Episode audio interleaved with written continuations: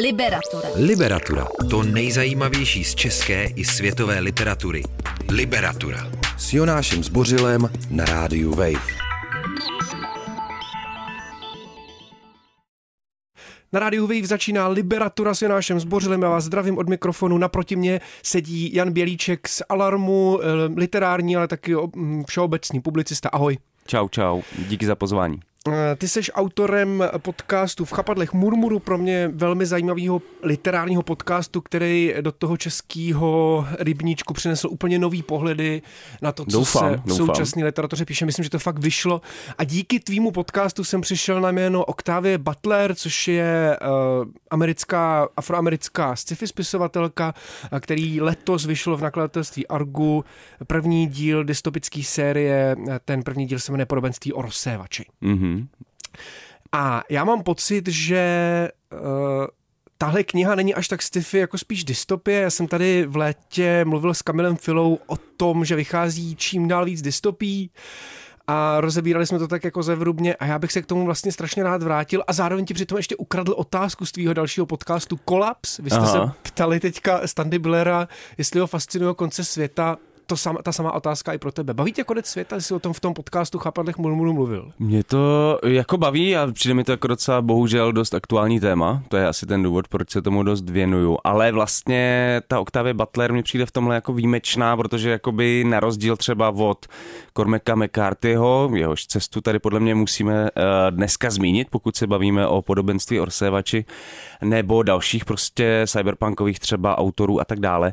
Ona uh, v podstatě jde společně třeba s Kimem Stanley Robinsonem, kterého taky vlastně v podcastu zmiňuji, trochu za to, že vlastně ta, tady je taková oblíbená teze, která se furt jako opakuje od Friedricha Jamesona, uh, že je jednodušší si představit konec světa než konec kapitalismu, to znamená, že nemáme nějakou jako uh, schopnost imaginaci překročit ten náš jako aktuální svět. A myslím si, že třeba v těch knihách Octavia Butler vlastně sledujeme úplný kolaps, rozpad toho světa, ale ne proto, aby jsme se jako nějak užívali ten zánik, ale protože je potřeba ten svět úplně dočista jako zničit, aby mohlo uh, něco nového povstat. A v tomhle mě přijdou vlastně jak Kim Stanley Robinson, tak uh, Octavia Butler zajímavý. Hmm.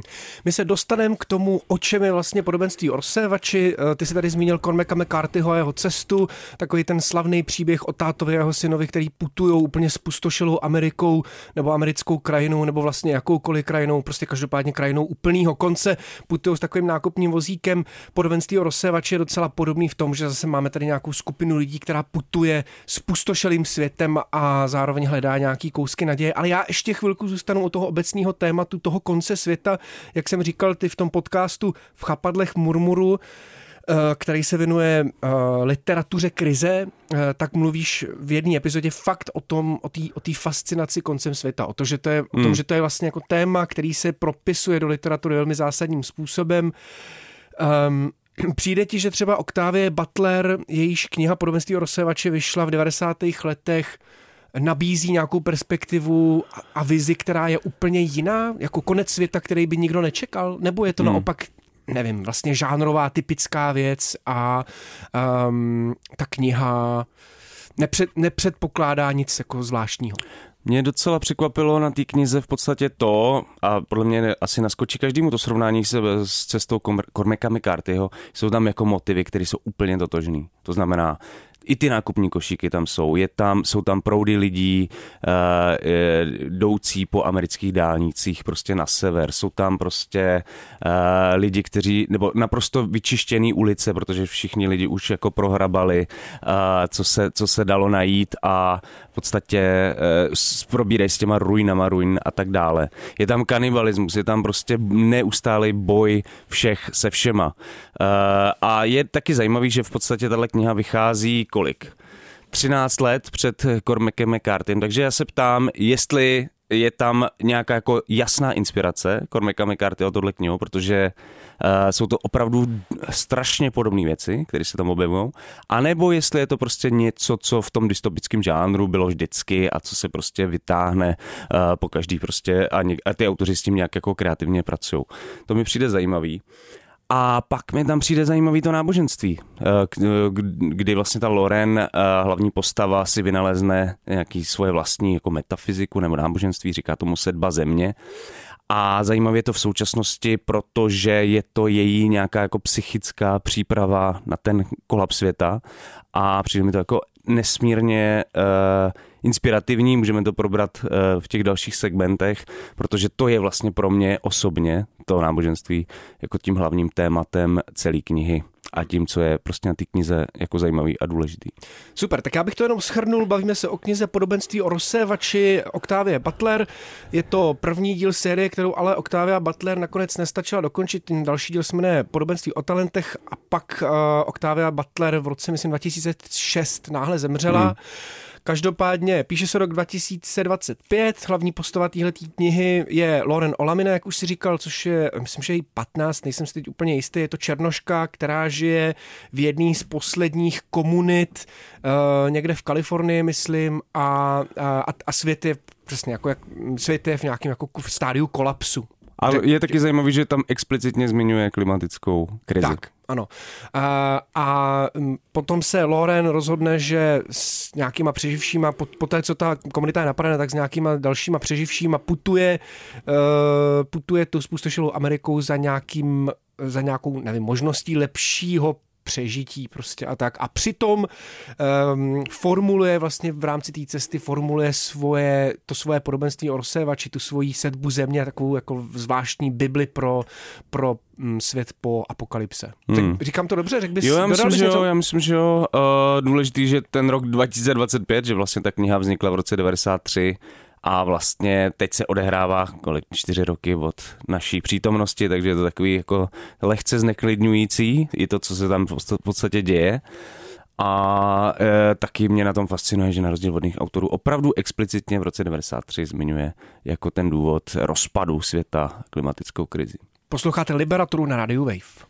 Liberatura. Liberatura. O knihách, které svým čtenářům nedají spát. To nejzajímavější z české i světové literatury. Liberatura. Posloucháte Liberaturu na rádiu Wave. Máme takový volný pokračování dílu o dystopích s Kamilem Filou. Teď tady mám Jana Bělíčka, publicistu a autora podcastu v chapadlech Murmuru, ve kterým zmínil autorku Oktávy Butler a v nakladatelství Argo schodu okolností letos vyšla dystopie Podobenství o rozsévači. Um, jak jsem říkal, já jsem tady probíral uh, s Kamilem Filou to, že vychází hrozně moc dystopí, Eh, brali jsme to jako takovou implikaci toho, že lidi přestávají věřit v nějaký jako lepší zítřky, že po takovým tom vyhlášení konce dějin, kdy bude všechno najednou úplně v pohodě, říká se, že, ten, že tenhle ten um, že to někdo tomu Fukuyamovi ukradl a že to vlastně není tak jako jednoduchý, že to tak jednoduše nemyslel. Dneska bych řekl, že nachází, nadchází, nebo že se blíží spíš konec, prostě konec. Konec, ne, konec, konec, dějin, konec, konec, konec, konec. Uh, a um, mě zajímá, jestli, když mluvíme o tom, o tom, že přibývá těch dystopí, jestli to vnímáš podobně, jestli je pro tebe těžký hledat nějaký naděje a vize, nebo jestli naopak to vnímáš podobně jako, jako hlavní postava podobenství o rozsévači Loren Olamina, která sice žije v nějakým jako velmi těžkým kolabujícím světě, ale zároveň si vymýšlí ty úplně nový vize. Jo? Hmm. Ne, nestrácí vlastně nějakým způsobem tu naději. No já už jsem tady zmiňoval dneska eh, ty dva pro mě důležité autory v tomhle a zrovna když jsem sem šel, tak jsem poslouchal nový dnešní rozhovor s Kimem Stanley Robinsonem na podcastu americkým Chapo Trap House, který, kde se ho ptali přesně na, na tady tohle, jako teď vy furt mluvíte, že není potřeba jako propádat panice, ale prostě ten svět skončí a co my s tím jako budeme dělat? On říkal, ne, takhle to prostě není. Jako svět neskončí ale možná umřou miliony lidí prostě na různých jako Jasně. a prostě přijde, přijdou obrovský uh, vlny oceánů a obrovský vedra, ale svět neskončí prostě a on vlastně v těch svých knihách, třeba uh, jak se jmenuje New York 2140, uh, teďka dokonce minulý rok vydal docela fakt zajímavou knihu, která se jmenuje Ministerstvo budoucnosti, ve kterým přesně o tomhle jako píše, tak uh, konstruuje nějakou většinou nějaký svět 100-150 let v budoucnosti, který který nějakým způsobem už zasáhla klimatická krize. Jo, třeba New York 2140 se odehrává v polovi, po, do poloviny zatopeným New Yorku, ale ten jako život vlastně jde dál, jako v podstatě lidi tam jezdí na, na člunech, prostě v, pod mořem jsou nějaký jako gentrifikovaný, prostě umělecký eh, čtvrti a, a v podstatě říká, hele, to se prostě stane a my potřebujeme řešit ale taky ten systém, my potřebujeme vytvořit nějaký lepší svět, musíme se adaptovat na tyhle uh, brutální změny, zvládneme to, ale je otázka, jestli ten svět bude lepší nebo bude furt stejně na houby jako dnes. To je vlastně jako hlavní poselství těch jeho knih. A Octavia Butler podle mě v něčem um, jako víc utopická, víc jako fantaskní. Třeba ta slavná trilogie Xenogenesis je přímo třeba o tom, jak eh, vypadá soužití mezi mimozemskou civilizací a člověkem, že v podstatě dochází k nějakým jako genetickým modifikacím člověka, aby eh, zmizely ty uh, jakoby nejhorší vlastnosti jeho a v podstatě je to taková jako utopická story o soužití mimozemské civilizace a člověka.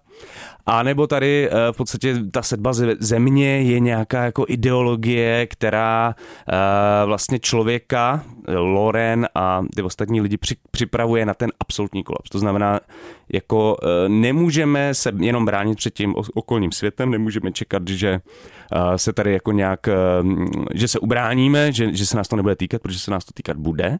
A já v té svojí jakoby ideologii nebo v té svojím náboženství se psychicky připravu na to, že přijde nějaká brutální změna a, a, a při, psychicky si připravu na to, že po každý, v každém svém kroku musím s tou změnou nějak počítat. No. Vidíš, to je vlastně strašně důležitý, to slovo změna, protože uh, uh, celým jakoby základním kamenem té ideologie, kterou vytváří ta Loren, která, jak už jsme říkali, putuje tou krajinou uh, toho jako kolabujícího světa, té kolabující Ameriky s těma s nějakýma dalšíma přeživšíma a fakt je to takový souboj jako den po dni, prostě tenhle den jsme přežili, nikdo nás nenapadnul, uh, je to, to myslím, že vidím tam, to je skvělý, vidím tam trošku jako takový momenty, který mi připomínají třeba šílenýho Maxe mimochodem mimochodem, protože tam ty, tam ty vlastně další přeživší, eh, některý jako přeživší uh, si pomáhají tím, že mají takovou drogu, který si říká pyro mm-hmm. a v nich to vyvolává jako fascinaci ohněm, takže chodí a zapalují věci. Mě to hodně fakt připomnělo, mm. připomnělo takový ty eh, divný lidi v šíleném Maxovi, který se potřou tím sprayem, který si stříknou ten spray do pusy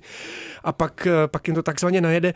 Ale mm, to, co jako, to, co ta, eh, vždycky zapomínám, jak se jmenuje, to, co ta Loren, ta protagonistka, vypravěčka tohohle románu, eh, dokáže ještě dělat, je, že krom té každodennosti teda řeší tady to podobenství o rozsevači, píše si tu svoji, nový, tu, tu svoji novou Bibli a základním kamenem, základní stavební větou celý té její nový Bible je Bůh je změna. Mm-hmm.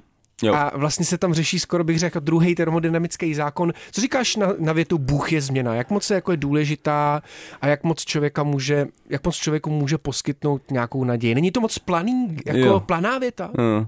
Jako jo, ale zároveň tam je třeba důležitý, že ten její otec je docela dobrý jako připomenout, že ten její otec je pastor, sám je prostě kni- jako pastorem té komunity. A je tam jeden zajímavý konflikt, kdy ona má, nevím, 15-16 let, řekne nějaký svůj kamarádce, že eh, tahle komunita se rozpadne, že se musíme připravovat na ten prostě konec, vytvořit si zásoby, vytvořit si nějaký plán, vytvořit si prostě nějaký místo, kde se potkáme po tom, co, co se to prostě stane a dostane se to k tomu otci, který říká, a je to prostě nějak to podle mě kopíruje ty dnešní debaty o klimatu. Ten otec říká, nesmíš ty lidi strašit, prostě oni budou panikařit a když je vystrašíš jednou, nevíde to, tak už ti nebudou věřit a prostě pojďme spíš jako postupně eh, se na to nějak připravovat třeba učením, nebudeme o tom mluvit. A ona prostě říká, ne, prostě ta změna je nevyhnutelná, je to něco, co přijde, my se na to musíme připravit a v momentě, kdy to fakt přijde, tak ta komunita není připravená, naprosto se prostě rozpadne, polovina lidí zemře a ona uh, má tam nějakou skrýž jo, se zásobama a prostě, což ji umožní nějak jako přežít a dál fungovat. Takže vlastně tenhle konflikt je podle mě důležitý v té knize a um, jako samozřejmě je to trošku planý, ale zároveň na druhou stranu prostě ta adaptace na, na klima, ta, ta imaginace kolapsu prostě musí něco tak, nějaký takovýhle jako přemýšlení vlastně za, zahrnout a myslím si, že ta změna pro mě osobně teda je důležitější než ten Bůh tady v téhle tezi. Jasně. Eh, nechci to úplně zjednodušovat, ale uh, znamená to pro tebe, že to, že vychází hodně dystopí a to, že vlastně jakoby mm, spisovatelé, který i ty zmiňuješ v chapadlech murmuru, s tou fascinací koncem vlastně nejsou úplně lichý, že, že to jakoby není špatně, že těch dystopí vychází hodně, že, že ta ponurost do té literatury nějakým způsobem vstupuje? Já si myslím, že tak má to dva, dva efekty. Jo. Jeden efekt je ten negativní, podle mě, o kterým asi mluví často uh, Kamil Fila, že prostě nás to nějak jako uh, zablokuje tu naší imaginaci, zablokuje to, co, co, co jsme schopni si myslet o budoucnosti a vlastně už to jako normalizuje ten úpadek. To znamená, že prostě hmm. si na to jako postupně zvykáme. Jde tam k nějaký emoční inflaci. Že třeba, to je normální, že všude jsou prostě nějaký hmm. dystopie a že tak to asi jako bude. Nebo prostě se to převede do nějakého jako mýtu odosobněného, to znamená, že jako se fascinovaně sledujeme něco, co jako zní jako fikce, i když prostě to má čím dál víc jako společného s naším, s naším životem. Ale pak jsou tam podle mě ještě další aspekty a to hlavně to, ta, to pre, promýšlení toho, jak vlastně ten kolaps může, může vypadat, to, že, že to prostě má jako afektivní sílu. To znamená, že třeba když si čtu fakt cestu Cormaca McCarthyho, tak to ve mně zbuzuje nějaké jako nové emoce nebo představivost toho, jak to vypadá, když prostě skončí civilizace. Jo, že prostě, když si člověk jako v noci rozsvítí světlo, tak mu jde o život, protože na sebe mm-hmm. jakoby uh, přivádí pozornost. Nebo naopak prostě, když uh, nemá to světlo, je v noci prostě v přírodě, tak vůbec nic nevidí. Nevidí na metr přece. To jsou prostě nějaký jako fyzické prožitky, který uh, vlastně ta literatura může člověku přinést a může ho jako, může mu rozšířit tu představitost toho, jak vlastně ten konec vypadá a trošku ho vlastně vyděsit. No. Liberatura. Liberatura. O knihách, které svým čtenářům nedají spát. Liberatura. S Jonášem Zbořilem na rádiu Wave. Stále posloucháte Liberaturu, bavíme se s Janem Bělíčkem o podobenství o rozsévači, což je první díl dystopické série, nedokončený dystopický série americký, afroamerický spisovatelky Octavia Butler.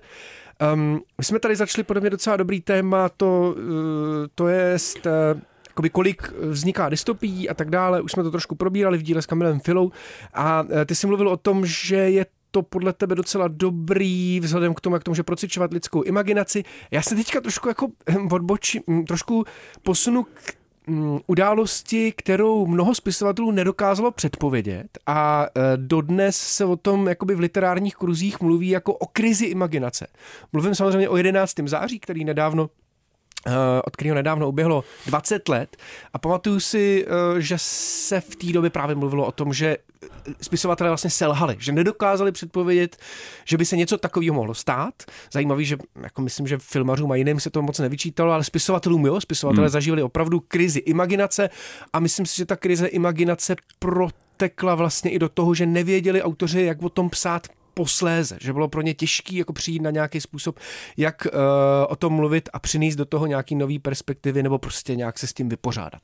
Nemůže se stát uh, u konce světa nebo klimatické krize něco podobného a v tu chvíli si říkám, jako není teda zbytečný o tom psát? Hmm.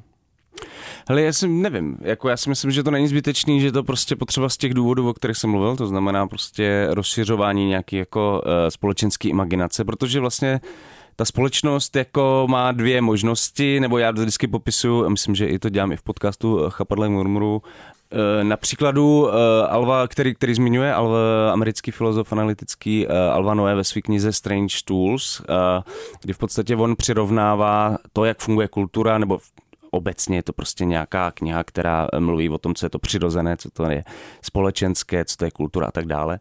A vlastně eh, on přirovnává třeba umění na um, vztah umění a společnosti na tom, jak funguje tanec a choreografie. Že on prostě říká, že někdy byl třeba něco, nějaký jako přirozený pohyb na zvukový impuls prostě kdysi v minulosti, ale v momentě, kdy prostě někdo začal tančit, tak druzí ho začali napodobovat, pak vznikla choreografie a teď jsou prostě nějaký jako strašně složitý vztahy mezi tím, co je to choreografie, co je to tanec, že my netančíme tak, jak, nevím, naš, naše tělo nás prostě rozpohybuje samo o sobě, ale už jsme to někde viděli a napodobujeme to, jak někdo někde tančí. A vlastně to samý podle něj, tak, tak stejně funguje umění a společnost. To znamená, že v podstatě umění teda vychází z té skutečnosti, popisuje ji, nějak o ní mluví, ale zároveň to, jak o ní mluví, zase zpětně ovlivňuje tu společnost. Takže já si myslím, že když umění píše, a, to, jak umění píše o klimatické krizi, o kolapsu civilizace, má zpětně vliv na to, jak společnost s tímhle uh, fenoménem jako zachází, jak o něm přemýšlí a jako má vlastně nějakou, nějaký jako potenciál po, k pozitivní změně, nebo tomu, že, že prostě budeme tuhle věc brát vážněji, nebo naopak se objeví nějaký jako téma, který, uh, který člověka předtím nenapadlo, nebo nějak, nějaký aspekt, který se objeví v literatuře hmm. třeba, nebo ve filmu, nebo v divadelní hře, whatever, který předtím nikoho nenapadl a umožní nám vlastně celou tu problematiku vidět úplně jinak. No. Hmm. Já se oblokem vrátím k podobenství Orsevači. Máš pocit, že v tomhle ohledu přináší Octavia Butler něco opravdu nového. Já musím jako ze svého pohledu říct, že přesně, když člověk přečte cestu Cormaca McCarthyho a dostává se k téhle knize v roce 2021, tak si myslím, že, že už jako, že, že vlastně nepůsobí moc nově. Mně se moc líbí ta myšlenka s tím, že Bůh je změna a, a že to je vlastně tak ultimátní um, pře, jako překlopení druhého term, termodynamického zákonu, který podle mě jako je za principem skoro všeho fungování světa. Mně to přijde dobrý. Hmm. Ale nemám zároveň pocit, že by, že by ta kniha řekla, jako hele, tady je něco úplně nového, úplně nová vize, která nás, jako, která nás může posunout dál. Hmm. Ale je možný, že kdybych to četl v roce 93, v době vzniku té knihy, tak to vidím úplně jinak. Jak Já myslím, ty? že, že to tam docela pěkně schrnuje v Argu, eh, v tom vydání v Argu eh, Nora K. Jamieson, která uh-huh. říká, že četla tu knihu třikrát a po každý ji četla jinak, že prostě v devadesátkách jako si říkala, co to je za, za hovadinu, v podstatě, když to nemá s naším světem nic společného, tady, tady prostě v těch devadesátkách zlatých nic takového jako není ani náznakem, že by se něco mohlo takového dít a později e, to vidí zase jinak a teďka prostě už jako ta naléhavost té knihy jako čím dál větší, což možná je taky důvod, proč jako v tom roce 2020 e, eh, se poprvé tahle kniha stala, e, dostala do žebříčku poprvé ze všech knih Octavia Butler ever mm-hmm. se tahle kniha minulý rok dostala do žebříčku bestsellerů New York Times. Nikdy žádná její kniha se v podstatě v tom žebříčku nikdy neobjevila, což je myslím 14 let po její smrti. Že? Prostě jedna z nejslavnějších uh, afroamerických spisovatelek 20. století. Poprvé žebříčku eh, New York Times uh, minulý rok. Takže to nějak souvisí s covidem, s nějakou jakoby uh, kolapsovou imaginací, která se tady prostě s tím covidem jako objevila a možná, že to je jako zároveň, je to prostě brutální podle mě ta kniha, jako strašně brutální, ten, ten svět, který by obrazuje strašně brutální a zároveň jako ta Eh, ideologie může prostě možná na někoho působit aspoň trochu terapeuticky, i když prostě eh, to může dopadnout jakkoliv vlastně, že může, to, může z toho vzniknout prostě nějaká sekta, nebo prostě můžou vytvořit hmm. pak eh, na tom nějakým pozemku prostě utopii krásnou, která bude čelit okolnímu světu ale co jsem si tak četl, jako já jsem druhý, druhý díl ne, nečetl a četl jsem si, o čem jako přibližně je, tak eh, evidentně žádná utopie teda nepřijde. No, hmm. no a třetí díl není, není a nebude. Leda by ho třeba N.K. Jemisinová zkusila dopsat eh, hmm. za, za jménem jako Octavia Butler. Dovedeš si představit, no tak si to asi vlastně moc ne, nedovedeš si představit, ten druhý díl. No, eh, necháme to otevřený prostě. Posloucháte Liberaturu na Radio Wave. Liberatura. Liberatura. O knihách, které svým čtenářům nedají spát. To nejzajímavější z české i světové literatury. Liberatura.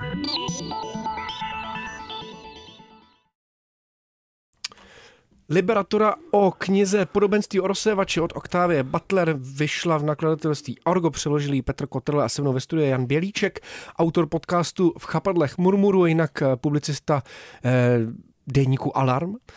A e, já jsem se ještě chtěl zeptat na úhel pohledu nebo na určitý jako motivy, který jsme zatím vlastně v rámci Butler vůbec neprobrali a to je sice to, že je to afroamerická autorka, která, e, myslím, vlastně zásadně řešila afroamerickou otázku a e, zajímalo by mě, jestli se pro tebe tohle téma nějakým způsobem propisuje právě do podobenství Orsevači. Teď vlastně narážím na to, že třeba ty jsi mluvil v tom podcastu o Xenogenesis, o sérii, která je asi se dá jako popsat jako afrofuturistická, akorát jako vlastně radikálnějším způsobem. Mě zajímá, jestli pro tebe ta uh, tématika rasy je v téhle knize nějak jako důležitá. Jedna z těch vlastně tezí sedby země, který jsou vždycky jakoby v úvodu některých kapitol, zněla, musíte přijmout svoji různost nebo zaniknete a tak dále. Vlastně oni vlastně v i v té komunitě, která se postupem času vytváří, tou cestou na sever, eh, se, se přidávají prostě rů, lidi z různého, jako s, s různým etnickým, sociálním prostě backgroundem a vlastně když to, když to jako člověk pozorně sleduje, co to je za lidi, tak prostě eh, je to fakt jako taková skrumáž celé Ameriky, Eh, která se nějak jako doplňuje. Každý má nějaký speciální vlastnosti, které ty jiný, jiný lidi nemají. A i v tomhle je vlastně zajímavá ta, ta komunita Octavy Butler.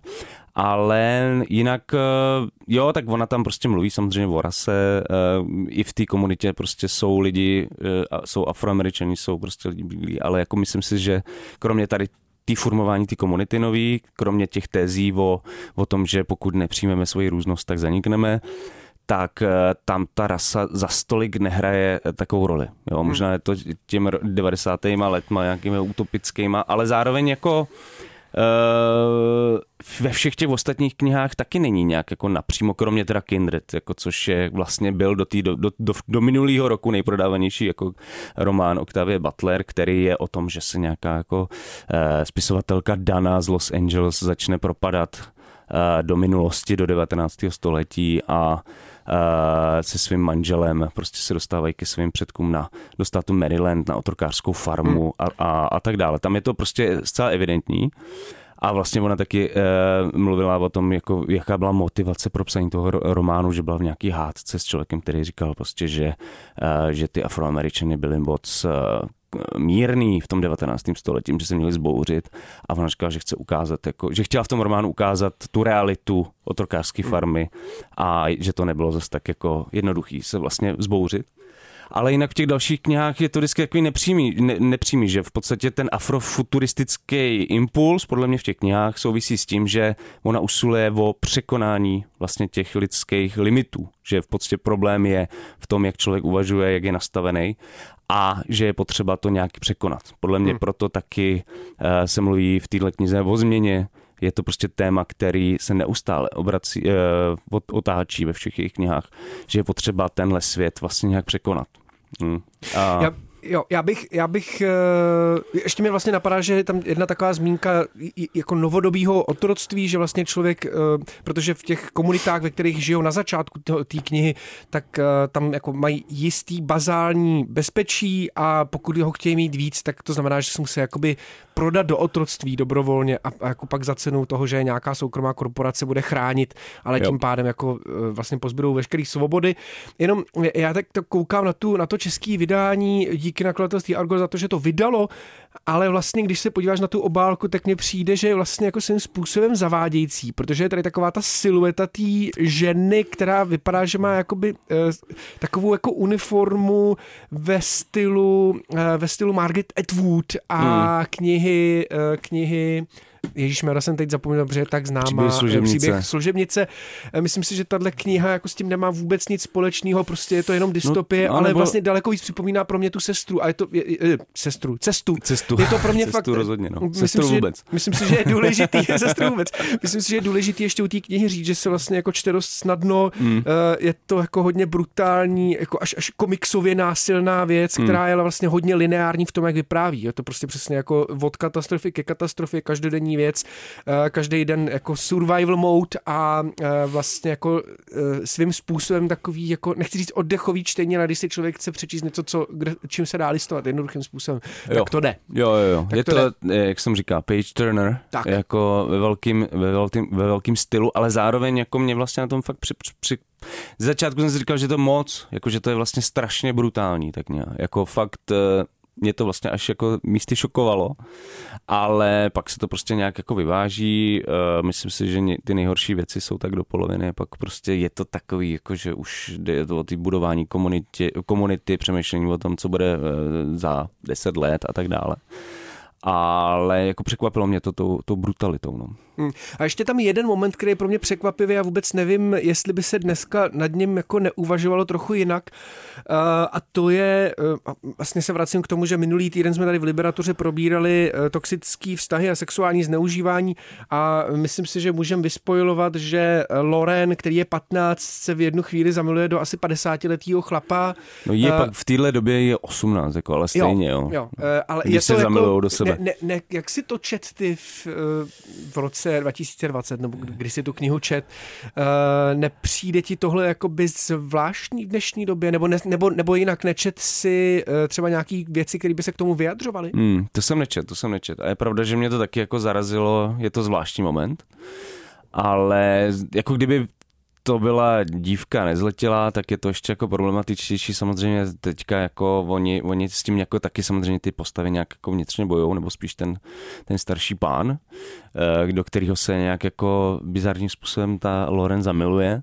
Ale je pravda, že to je moment, na kterém jsem moc nepřemýšlel, je trošku zneklidňující vlastně. No. Mm, Ale jako žádnou, vlastně... žádnou zajímavou myšlenku ne, k tomu nemám. Nejenom jako, že je to pro mě přesně jako zajímavá věc, eh, když eh, pokud jste už tu knihu četli, milí posluchači, a máte k tomu nějaký názor nebo nějakou myšlenku, tak budu rád. Samozřejmě hledejte nás na Instagramu Liberatura Radio Wave. My se ještě naposledy vrátíme jo. s Janem Bělíčkem. Liberatura. Liberatura. O knihách, které svým čtenářům nedají spát. Liberatura. S Jonášem Zbořilem na rádiu Wave. Ještě naposledy se vracíme s Janem Bělíčkem v Liberatuře. Teď už a nebudeme mluvit o Octavii Butler, ale o tvým podcastu v Chapadlech Murmuru. Eh, já na ně rád vzpomínám, protože mi přišlo, že ta série přinesla úplně nový pohledy na literaturu. Eh, říkal z tomu literatura krize. Musím říct, že mě to celý jako překvapilo, ukázalo mi tak velký nedostatky mám v tom, eh, co všechno se děje v současné literatuře po, po světě. Jak tě vůbec napadlo ten podcast dát dohromady? Hmm. E, tak jako bylo potřeba prostě to nějak roz, rozstřít do nějakých jako tematických celků a e, mě vlastně začalo dávat čím dál větší smysl e, zpracovat témata, který podle mě v posledních deseti až 20 letech, a občas to šlo i víc do hloubky vlastně jako nakonec, ale který jakoby nějak ovlivňují to uh, literární dění a taky vlastně mají nějak, nějakou, nějaký jako zpětný dopad na to, jak přemýšlíme o současnosti. A prostě vykrystalizovali to témata jako uh, to, jak přemýšlíme o sobě, o nějakém subjektu, pak jak přemýšlíme o, o, o sexualitě, o genderu, o třídě, a o rase, o migraci a pak ten konec světa, že? Aby, aby to bylo prostě tematicky nějak jako uzavřený. Ale um, nevím, no, co k tomu vlastně říct, takhle to jako vzniklo.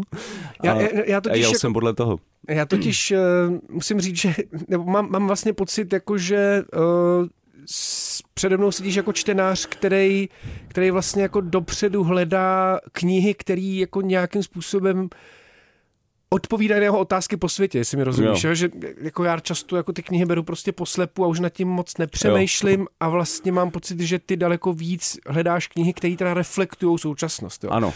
No tak... a to je jedna věc. A druhá věc, podle mě, eh, kterou jsem zapomněl zmínit, je prostě, že se dost často v poslední době mluví o empatii. To znamená, že prostě, že potřebuji, že to je něco, co vlastně té současné společnosti chybí. Jako vcítit se do do perspektivy toho druhého. Jako vcítit se do toho, co vlastně ten člověk, který já potkám, vnitřně jako nějak prožívá, nebo co, jaká je jeho perspektiva, z jaký, z jaký pozice mluví, jak, pro, jak prožívá svět.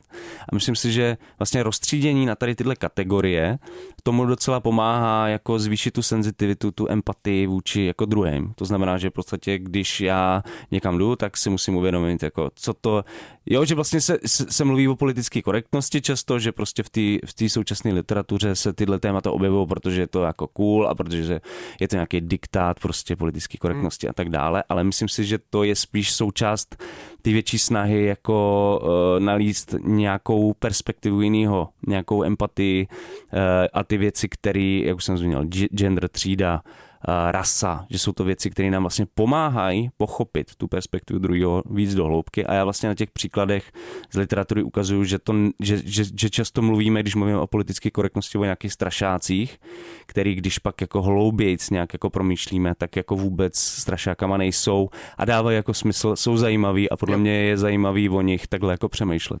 No pro mě si vlastně v tom podcastu ukázal, že, uh, že existuje literatura, která nějakým způsobem přesně umí pronikat do skupin a problémů, který uh, já znám jenom jako z titulků novin třeba, hmm. nebo, ne, nebo uh, nedej bože ani nevím, že vlastně vycházejí, protože si myslím, že česká literatura současná v tomhle ohledu je uh, poněkud víc jako pomalá a, a, a nezvládá to, jo, hmm. nezvládá to. Mimochodem, jenom ještě úplně se na chviličku vrátím zpátky k podobenství o Rosevač, myslím, že ne, neřekli strašně důležitou věc, že ta Loren, ta hlavní postava, má vlastně jakoby hyperempatii. Ano, že má, ano. Uh, že má jakoby mo, že má zvláštní talent jako vnímat bolest druhých. Ano, ano. No, to je skvělý moment tak jako, a důležitý moment celé ty knihy. Jo. A myslím si, že dost souvisí taky s tím, co jsem říkal před no, právě. že v podstatě ta literatura sama má nějakou jako hyperempatii a schopnost vlastně ukázat bolest nebo minimálně jako prožitky, traumata uh, druhých. Hmm. Vrací ti to třeba nějakou naději v literaturu, že, že, že dokáže reflektovat problémy v něj, nějaký jejich komplexnosti a třeba právě člověku nabídnout vize? Protože on ten podcast uh, se baví o vlastně strašně smutných věcech nebo hmm. ponurých hmm. věcech, pesimistických, ale vlastně jako v druhém plánu říká, hele, jsou tady knihy, které ty problémy nějakým způsobem jo. řešejí. Jo, jo, jo. Já myslím, že jako částečně taky vzniklo tady tohle trošku z frustrace prostě z té české literatury, mm-hmm. protože uh, já jsem jako dlouhou dobu, já nevím, od roku 2009 uh, do roku 2014-15 psal v podstatě často jako o české literatuře. Byly s tím spojený prostě strašné jako hádky, na každou knihu prostě hejty a, a, a tak dále dále. A mě to vlastně jako nebaví, jakoby dlouhodobě, nějak jako v začátku prostě být nějak jako edgy být prostě hádat se s ostatním a vymezovat se vůči nim je prostě zajímavý, když, když je ti 23, 24, ale postupem času jako je to docela nuda. A vlastně jako mě napadlo, že jediný způsob, jak to nějak obrátit, obrátit nebo změnit, je prostě přitáhnout pozornost na ty jako zajímavé věci, které vycházejí jinde. A čím dál víc jsem eh, se v tom jako vrtal, tak jsem zjistil, že těch zajímavých věcí je fakt hromada. Že jsou to hmm. prostě věci, které česká literatura vůbec nereflektuje, jsou extrémně zajímavý a vlastně jsou skvěle napsaný. Ne, není to jenom tematický, jakoby jenom tematická věc, ale je to i formální věc. Ty věci jsou prostě skvěle napsané. Je to úplně jiný jazyk, prostě, který trošku jako víc připomíná 21. století, hmm. Než, hmm. než na co jsme tady zvyklí. Ty jsi v tom podcastu zmínil, myslím, jednu českou knihu, jenom jednu, a to byl David Zábranského za Alpami. Hmm. Uh, a potom posléze a to... chvíli, po, chvíli po vydání toho podcastu si myslím ještě psal doslov Kláře Vlasákovi na jo. její praskliny. Tak jsou tohle pro tebe dvě knihy, které uh, splňují aspoň jako část těch požadavků, který od současné literatury máš? Já myslím, že ten David Zábranský je tam s, trošku instrumentálně v tom smyslu, že byl to díl o, o migraci a že my často máme jakoby tendenci vnímat česk, Česko nebo Čechy nebo jak to jako nazvat, jako lidi, kteří jako se vymezují vůči migraci, který prostě s tím nemají nic společného, nebo prostě chtějí buď někoho tady přijmout, nebo odmítnout a tak dále, ale vlastně, že my e, v té perspektivě těch migrantů vlastně pro třeba západní Evropu jsme už jako my osobně, mm. jo? že to je prostě něco, prostě, co my jsme co je naše identita pro někoho jiného. A to prostě v tom Davidu Zábranskému, David, za albami Davida Zábranského je. Je to zajímavý, je to prostě tak jako eh, dost brutálně až jako nechutně vlastně zpracovaný, ale fascinujícím způsobem. Mě vlastně jako ta kniha zase tak jako neurážela jako v hmm. ostatní, v ostatní eh, českou čtenářskou obec. Jo? Vlastně s tou knihou nemám zase takový problém. Jo, um, a Klára Vlasáková no. je jiný případ, protože tam podle mě fakt jako se ukazuje, rodí něco, něco prostě nového, něco zajímavého, co prostě s těma věcma, které mě na současné literatuře baví, jako komunikuje a myslím si, že jako samozřejmě ještě je furt co dohánět, ale myslím si, že, že ta kniha je, je prostě dobrý start. Hledáš ještě v české literatuře něco, co by mohlo nějakým způsobem eh, tě natchnout, nebo co by jako reflektovalo svět tak zajímavým způsobem jako knihy uh, z podcastu Chápatlech murmuru? Já doufám, že to přijde. Já si myslím si, že, nebo to je moje motivace, Eh, vlastně trošku donést nějaký impulzy, který vlastně ty lidi jako nakopnou a trošku jako promění tu, tu českou literární scénu a myslím si, že se to děje. Jako eh, často se nezmiňuje nebo ignoruje prostě sféra české poezie, kde, kde prostě tyhle věci jako rezonujou, kde prostě tyhle autoři existují, řeší témata, o kterých vlastně já taky mluvím v tom podcastu, ale prostě rozhodl jsem se, že se budu specializovat hlavně na prozu a ne na poezii a v té proze to jde všechno jakoby pomalej, no, že v podstatě eh, poezie je v tomhle napřed, a věřím, že proza jí jako dřív nebo později dožene naplno a prostě bude zlatý věk český prózy a literatury. Těším se na to. Jsem rád, že končíme optimisticky, to jsem nečekal. Eh, díky moc, že jsi přišel do literatury a já jenom ještě připomenu nebo řeknu, že, že tvůj podcast v Chapadlech Murmuru vyjde brzo jako kniha, těším se na ní. Díky moc. Doufám, Myslím, že, že tím začneme ten zlatý věk doufám, že na, doufám, že, doufám, že na jaře vyjde uh, nakladatelství Paseka. Super, díky moc, měj se hezky. Ahoj. Taky, díky za pozvání, mějte se skvěle. Čteš si v tramvaji, ve vaně i pod peřinou? Přidej k tomu podcast Liberatury a poslouchej kdykoliv a kdekoliv. Více na wave.cz lomeno podcasty.